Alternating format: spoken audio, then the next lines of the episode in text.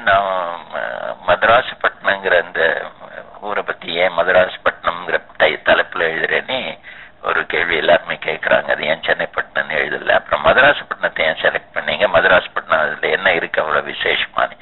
அந்த ரெண்டு கேள்வி எப்பவுமே என்கிட்ட கேட்கப்படுற கேள்விகள். அதுக்கு முதல் ஆன்சர் என்னன்னா இப்ப மதராசப்பட்டினங்கிறது ஒரு ஊரா இருக்கவே இல்லை முதல்ல. அது ஆரம்பிச்சது பதினேழாம் நூற்று என்னங்கிறது சரியா என்னன்னு தெரியல. ஆனா அது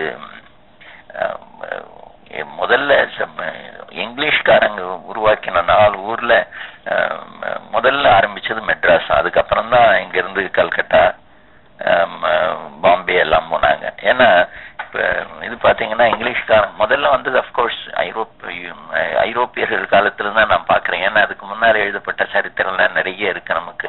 இந்த சரித்திரம் எல்லாம் நல்லாவே தெரியும். நல்லா இருந்த ஒரு சமுதாயம் நல்லா இருந்த ஒரு நாடு கொஞ்சம் கொஞ்சமா க்ஷீணிச்சுட்டு வந்து ஒரு ஒரு லெவல்ல போய் அதுக்கப்புறம் இனிமே நம்மளால ஒன்றும் செய்ய முடியாதுங்கிற நில நிலைமைக்கு வந்துருச்சு. அந்த டயத்துல தான் இந்த மேலை நாட்டினர் இந்த பக்கமா வர ஆரம்பிச்சாங்க. அப்ப முதல்ல அந்த மாதிரி வந்ததுல போர்ச்சுகீஸ் வந்து கேரளா கோஸ்ட்ல வந்தாங்க. எல்லாருக்கும் தெரியும். ஃபோர்டீன் நைன்டி எயிட்ல வாஸ்கோட காமா வந்து செட்டில் ஆனார். அப்ப என்ன ஆயிருக்குன்னா அந்த ஸ்பைஸ் ஐலண்ட்ஸ்ல இருந்து நிறைய ஸ்பைஸ் யூரோப்பில் போகிறது அப்புறம் டெக்ஸ்டைல்ஸ் போகிறதெல்லாம் பார்த்துட்டு all European countries one after other எப்படியாவது இந்த ஈஸ்டர்ன் சைடில் வரணும்னு பார்த்துருக்காங்க. அந்த மாதிரி பார்க்குறப்ப அவங்க of course East Indies East Indies எல்லாமே போயிட்டாங்க. பட் வாட் இஸ் அவங்களுக்கு ஒன்று என்ன இப்போ முக்கியமாக அவங்களுக்கு தெரிஞ்சதுன்னா நடுவில் ஒரு பெரிய பெனின்சுலா இந்த இந்தியான்னு ஒன்று இருக்குது அது வந்து அது it is much advanced and civilisation தெரிஞ்சிருக்கு ஆனா அங்க இருந்து என்ன பண்ணலாம் என்னங்கிறது அவங்க இன்னும் சரியா புரிஞ்சுக்கலாம் அந்த டயத்துல அப்போ இந்த ட்ரேட் வந்து இந்தியாவுக்கு ஒரு சென்ட்ரா ட்ரேடை வச்சுக்கலாங்கிறது தான் அவங்களுடைய மெயின் ஐடியா அந்த ஐடியாவோட தான் முதல் முதல்ல English East India company start ஆனப்போ அவங்க வந்து இதில் சூரத்தில் ஜஹாங்கீர் கிட்ட இருந்து வாங்கி ஒரு ஆயிரத்தி அறுநூத்தி பன்னெண்டுல சூரத்தில் எஸ்டாப்ளிஷ் பண்ணாங்க அவங்களுடைய கம்பெனி ஒரு சின்ன ட்ரேட் சென்டரை அவங்க அங்க எஸ்டாப்ளிஷ் பண்ணப்புறம் கூட அவங்களுடைய தலைமையா இருக்கிற காரியாலயம் வந்து காரியாலயம் வந்து இந்தோனேஷியா சைடில் தான் இருந்தது. அதனால அவங்க அங்கேருந்து பண் நீங்கள் வந்து ஜாஸ்தி ஒன்றும் பண்ணல except having a trade centre ஆனால் அதே டயத்தில் ஈஸ்டர்ன் கோஸ்ட்ல இருந்தால் நல்லா இருக்கும்னு அவங்க தோணி இருக்கு ஏன்னா அந்த பக்கம் போ- அப்புறம் டச் இவங்கெல்லாம் நல்லா ட்ரேட் பண்ணிட்டு இருக்காங்கன்னு தெரிஞ்ச அவங்க இந்த பக்கம் வரதுக்கு முயற்சி பண்ணியிருக்காங்க. ஹிப் பண்ணி ஒரு ஆள் தான் முதல் முதல்ல சிக்ஸ்டீன் தேர்ட்டியில் ஒரு கப்பல் எடுத்துட்டு ஈஸ்ட் கோஸ்டில் சுற்றி இருக்காரு. ஏதாவது போர்ட்டு கிடைக்குமான்னு பார்க்கறது. ஆனால் ஒன்றும் கிடைக்கல. ஏன்னா டச் அவங்கள விரட்டி அடிச்சிட்டாங்க வர விடலை. அது இப்போ பார்த்தீங்கன்னா சென்னைங்கிற இப்போ நம்ம சொல்கிற மெட்ராஸ் வந்து அதுக்கு நார்த்தில் புலிக்காட்டுன்னு ஒரு லேக் இருக்குது பழவேற்காடுன்னு நம்ம சொல்கிறோம் அதுக்கு தெலுங்கில் பேர் வந்து பிரளய காவேரி. அந்த பிரளய காவேரிங்கிற அந்த இடம் புலி- பழவேற்காடுன்னு பழவேற்காடுன்னு அறிய இருக்கிறது அதுக்கு மேல இருக்கிறது தான் ஆர்மகான்னு ஒரு சின்ன ஊர். ஆர்மகான்ங்கிறது வேற ஒரு வேடிக்கை. அதுக்கு என்னன்னா ஆறுமுக முதலியார்னு ஒருத்தர் அந்த ஊரோட ஊரை சொந்தமான ஒரு ஜமீன்தார் மாதிரி வச்சுக்கோங்களேன். அவருடைய சொந்தமான ஊர். அந்த ஊர் ஒரு சின்ன துறைமுகம் மாதிரி இருந்தனால இங்கிலீஷ்காரங்க வந்து அங்கே செட்டில் ஆகலான்னு பார்த்தாங்க. அதை அவர்கிட்ட இருந்து வாங்கி அந்த ஊருக்கே ஆர்மகான்னு பேர் வச்சாங்க. ஆக்சுவலி அந்த ஊர் ஆறுமுகம்ங்கிறதுல இருந்து ஆர்மகான்னு பேர் வச்சாங்க. பட் ஆக்சுவலி அந்த ஊர் பேரு தெலுங்குல துர்கராயப்பட்டினம்னு இருந்தது. அதே டயத்துல மசூலிப்பட்டினத்துல இருந்து அவங்க வியாபாரம் நல்லா இருந்துட்டு இருந்தது. அதாவது ஈஸ்ட் இண்டீஸ்ல இருந்து ஸ்பைஸ் ஐலண்ட்ஸ்ல இருந்து வர்ற சரக்குகள் அங்க இறக்கி அங்கிருந்து மற்ற டெக்ஸ்டைல்ஸ் எடுத்துட்டு ம- ஐரோப்பாவுக்கு அனுப்பிச்சிட்டு இருந்தாங்க. பட் இது சரியாக சரியா நடக்கல. ஏன்னா மசூலிப்பட்டினம் கோல்கண்டா நவாபு கீழே இருந்து அவர் வந்து நிறைய டிமாண்ட் பண்ண ஆரம்பிச்சிட்டாரு. எனக்கு இன்னும் பணம் கொடுங்க பணம் கொடுங்க அது அவங்களுக்கு லாபம் இல்லாதனால அங்கிருந்து மெதுவாக கிளம்பி சவுத் வெட்ஸா வந்தாங்க. அந்த டயத்துல அங்க இருந்தவங்க முக்கியமான பேர் கோகன் டேனி ரெண்டு பேர். Andrew Cogan and Francis Day ரெண்டு மர்ச்சன்ஸ் அவங்க தான் அங்க இருந்தாங்க. அவங்க வந்து அந்த டேங்கிறவர் வந்து சவுத்துல ம, தெற்கு நோக்கி தெற்கு நோக்கி கப்பல்ல வந்து ஒரு சின்ன கப்பல்ல. அப்பெல்லாம் கப்பல்னா பெரிய கப்பல் இல்லை. சின்ன கப்பல் தான். அதுக்கு பின்னஸும்பாங்க இந்திய இங்கிலீஷ்ல பின்னஸும்பாங்க பின்னஸ்னா ஒரு பெரிய சைஸ் போட் அவ்வளவுதான். ஒரு 250 டன் மேக்ஸிமம் எடுக்க முடியும் அவ்வளோதான் அப்படின்னா பார்த்துக்கங்க இது உங்கள் அஹ், பார்த்தீங்கன்னா இந்த யூரோப்பியன் ரைன் ரிவரில் ரைன் ரிவர்லலாம் ஒரு பார்ஜே ஃபோர் தௌசண்ட் டன்ஸ் எடுத்துகிட்டு போகிறது இப்போ வேற இதெல்லாம் 250 டன் எடுத்துகிட்டு போற சின்ன கப்பல். அந்த மாதிரி ஒரு கப்பலில் அவர் செயல் ஆகி கீழே வந்திருக்காரு. பாண்டிச்சேரி வரைக்கும் போய் பார்த்துருக்காரு. அதாவது துறைமுகம் கிடைக்குமான்னு பார்க்கறதுக்கு. அப்போ வேடிக்கை என்னன்னா வடக்கு பக்கத்தில் டச்சு புலிக்காட்டில் ஆக்கிரமிச்சிட்டு இருக்காங்க. அங்கிருந்து தெற்கு நோக்கி வந்தா சாந்தோம். எப்போவே ஆல்ரெடி சாந்தோம் நல்ல எஸ்டாப்ளிஷ் ஆயிடுச்சு. போர்ச்சுகீசியர் அங்கிருந்து வணிகம் பண்ணிட்டு இருக்காங்க. ஆனா போர்ச்சுகீசியருக்கும் இங்கிலீஷுக்கும் ஒரு முக்கியமான வித்தியாசம் என்னன்னா போர்ச்சுகீசியர்ஸ் வர்றப்பவே அந்த சரித்திரத்தை நல்லா சொல்லுவாங்க. Portuguese came with a sword in one hand and crucifix இந்த அதர் அதாவது அவங்க வந்து ஆக்குப்பை பண்றதுக்கு ரெண்டாவது மத மாற்றம் செய்யுது இதுதான் அவங்களுடைய மெயின் டோனே தான் அவங்க வந்தோடனே என்ன பண்ணுவாங்க? ஆக்குபை பண்ணிக்குவாங்க. இருக்கிற இடத்துல இருக்கிற மனுஷங்களை அவங்க கிறிஸ்டியானிட்டிக்கு கன்வெர்ட் பண்ணுவாங்க. இது அவங்களுடைய மெயின் திங் அப்படியே இங்கிலீஷ்காரங்களே எழுதியிருக்காங்க. பட் இங்கிலீஷ்காரங்க அந்த மாதிரி விவகாரமே வச்சுக்கல.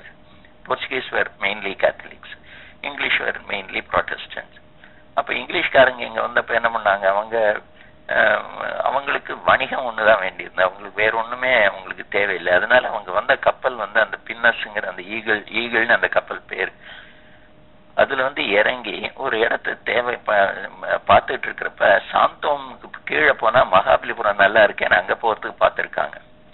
இப்ப நீங்க யோசிச்சு பாத்தீங்கன்னா மகாபலிபுரம் வந்து பெரிய துறைமுகமா ஆயிருந்திருக்கும். இப்ப அந்த காலத்துல டே அங்க போயிருந்தாருன்னா. அது கீழே இன்னொரு இருக்கு செய்யாருன்னு ஒரு இடம் இருக்கு. அதுவும் பியூட்டிஃபுல் துறைமுகமா ஆயிருக்கும். இது ரெண்டுமே நானே போய் கப்பல்ல இது படகுல போய் பார்த்துட்டு வந்தேன். அந்த ரெண்டும் மெட்ராஸ் விட ரொம்ப நல்ல துறைமுகங்களா இருந்திருக்கும். ஆனா அவங்க அங்க போய் எஸ்டாப்ளிஷ் பண்ணலான்னு நினைக்கிற அதுக்கும் இவங்க போர்ச்சுகீஸ் வந்து அப்ஜெக்ஷன். அதாவது அவங்க எதிர்ப்பு. ஏன் எதிர்ப்புன்னா இவங்க இவங்க வந்தா எங்களுக்கு ப்ராப்ளம் இருக்குன்னு சொல்லியிருக்காங்க. கம்பெனி ஈஸ்ட் இந்தியா கம்பெனிக்கு லெட்டர் எழுதி இவங்களை வர வர சொல்லாதீங்கன்னு எழுதிட்டாங்க. வடக்கில் போனா டச்சுக்காரன் கிழக்க வந்து கீழே வந்தா போர்ச்சுகீஸ். நடுவில் ஒரே ஒரு இடம் இருந்தது. அது எங்க இருக்குன்னு அவர் தேடுறதுக்கு டே போயிட்டு இருக்கிறப்ப கூவம்ங்கிற ரிவர் இப்போ நம்ம கூவம்னு சொல்கிறோம் மெட்ராஸில் இது ஒரு ஒரு அழுக்கு மோசமான க ஆறுன்னு இப்போ சொல்கிறோம் ஆனால் அதுக்கு பேர் நீங்கள் யோசிச்சு பார்த்தீங்கன்னா வேடிக்கையாக இருக்குது அதனுடைய ஒரிஜினல் பேர் வந்து கோமலேஸ்வரம். கோமலேஸ்வரம் இன்னும் கூட கோமலேஸ்வரர் ஆலயம் அங்கே இருக்கு அந்த கரையில். அந்த கோமலேஸ்வரம் ரிவர் வந்து புனித நதி அது. அங்கே நிறைய பேர் காலையில் குளிச்சுட்டு கோயிலுக்கு போகிற நதி அது. அந்த கூவம் வந்து மேற்குலேருந்து கிழக்கு நோக்கி பாயிருது அந்த அது வந்து இப்ப இருக்கிற அந்த ஃபோர்ட் பக்கத்துல வந்து சமுத்திரத்துல அது ஜாயின் ஆகுது. அதே மாதிரி ஒரு வடக்குல இருந்து ஒரு எக்மோர் ரிவர்னு ஒண்ணு அது எழும்பூர் ரிவர்னு பேர். ஆக்சுவலி எழும்பூருங்கிற வார்த்தை எழுமூருங்கிற வார்த்தையில இருந்து வருது. எழுமூர்னா ஏழு ஊர்கள் சேர்ந்து இருந்த இடம். அந்த ஏழு ஊர் அந்த நதி வந்து வடக்குல இருந்து கரைக்கு பேர்லாம் மேல இருந்து வந்து இந்த கூவத்துல ஜாயின் ஆகுது. அது ஜாயின் ஆகிற எப்படி இருக்குன்னா நேர தெற்கு நோக்கி வர்ற அந்த நதி ஒரு இடத்துல அதாவது இப்ப ஜெனரல் ஹாஸ்பிட்டல் இருக்கிற இடத்துல கிழக்கு பக்கமா திரும்பி திரும்பி தெற்கு பக்கமா திரும்பி கோவத்தோட கலந்துடுறது அந்த மாதிரி கலக்கிறப்ப அங்க ஒரு சின்ன ஒரு தீவு மாதிரி உண்டாகிருக்கு அந்த தீவுக்கு தான் தீவு திடல்னு என்னைக்கும் சொல்றோம் இல்லையா? ஐலண்ட் கிரவுண்ட்ஸ் அவங்களும் பேர் வச்சாங்க. அந்த இடத்துல வந்து இவங்க போட்டு நின்று இருக்கு. அப்ப கோ டே இதை பார்த்துட்டு இது ஒரு நல்ல துறைமுகமா இங்க கட்டலாமே இங்கேயே நம்ம ஆரம்பிச்சா என்னன்னு. அப்படின்னு ஒரு ஐடியா அவர் மனசுல தோணி இருக்கு.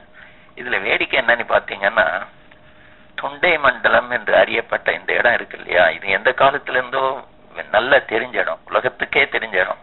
ஏன்னா அதெல்லாம் கிறிஸ்து பிறப்பதற்கு முன்னால இருந்தே நல்ல நாகரிகம் அடைந்த இடங்கள். அங்க நிறைய கோவில்கள் இதெல்லாமே இருந்திருக்கு. ஆனா அந்த தொண்டை மண்டலத்துல டெவலப் ஆகாத ஒரே இடம் இந்த இந்த இப்ப நான் சொன்ன ஒரு தீவு மாதிரி இருந்தா அது வெறும் மணல் வெறும் வெள்ளை மணல் ஒண்ணுமே கிடையாது. அந்த வெள்ளை மணல்ல யாருமே இல்லை சுத்தி யாரும் இல்லை. அந்த டயத்துல அது அந்த இடத்தை ரூல் பண்ணிட்டு இருந்தவர் வந்து தாமர்ல வெங்கடாத்திரின்னு ஒருத்தர். அவர் கிருஷ்ண தேவராயக்கரனுடைய ஒரு இது மாதிரி ஏஜென்ட் மாதிரி ஆண்டுகிட்டு இருந்தார். அந்த இடம் பூரா அவர்கிட்ட அந்த அதாவது அங்க வசூலிச்சு வசூலிச்ச தொகையை கொடுக்க வேண்டியது. இப்ப பாத்தீங்கன்னா நீங்க மதுரை மெட்ராஸை சுத்தி நிறைய பழைய இடங்கள் இருக்கு. வடக்குல இருந்து பார்க்கலாம். நம்ம திருவத்தியூர்ல இருந்து ஆரம்பிச்சு தெற்குல நீங்க வந்தீங்கன்னா திருவிடந்தை வரைக்கும் திருவிடந்தே ஒன்று ஆழ்வாரால் பாடப்பட்ட பெரிய புனித ஸ்தலம். திருவத்தியூர் வந்து நாயன்மார்களால் பாடப்பட்ட ஒரு பெரிய ஸ்தலம். இந்த ரெண்டுக்கு நடுவில் ஒரு கிரெசன்ட் மாதிரி எடுத்தீங்கன்னா அதாவது கிழக்கு பக்கத்துல கிரெசன்ட்னுடைய ஹாலோ பேஜை வச்சு ஃபேஸை வச்சு பார்த்தீங்கன்னா அதுக்கு மேற்குல இருக்கிற பூரா நல்ல மிகவும் செழிப்பான இடங்கள். ஆனா எந்த ஒரு இடம் மாத்திரம் அதிகமா ஒண்ணும் இல்லைங்க என் ஒண்ணுமே இல்லை ஆக்சுவலா வெறும் சாண்டு தான் மணல் தான்.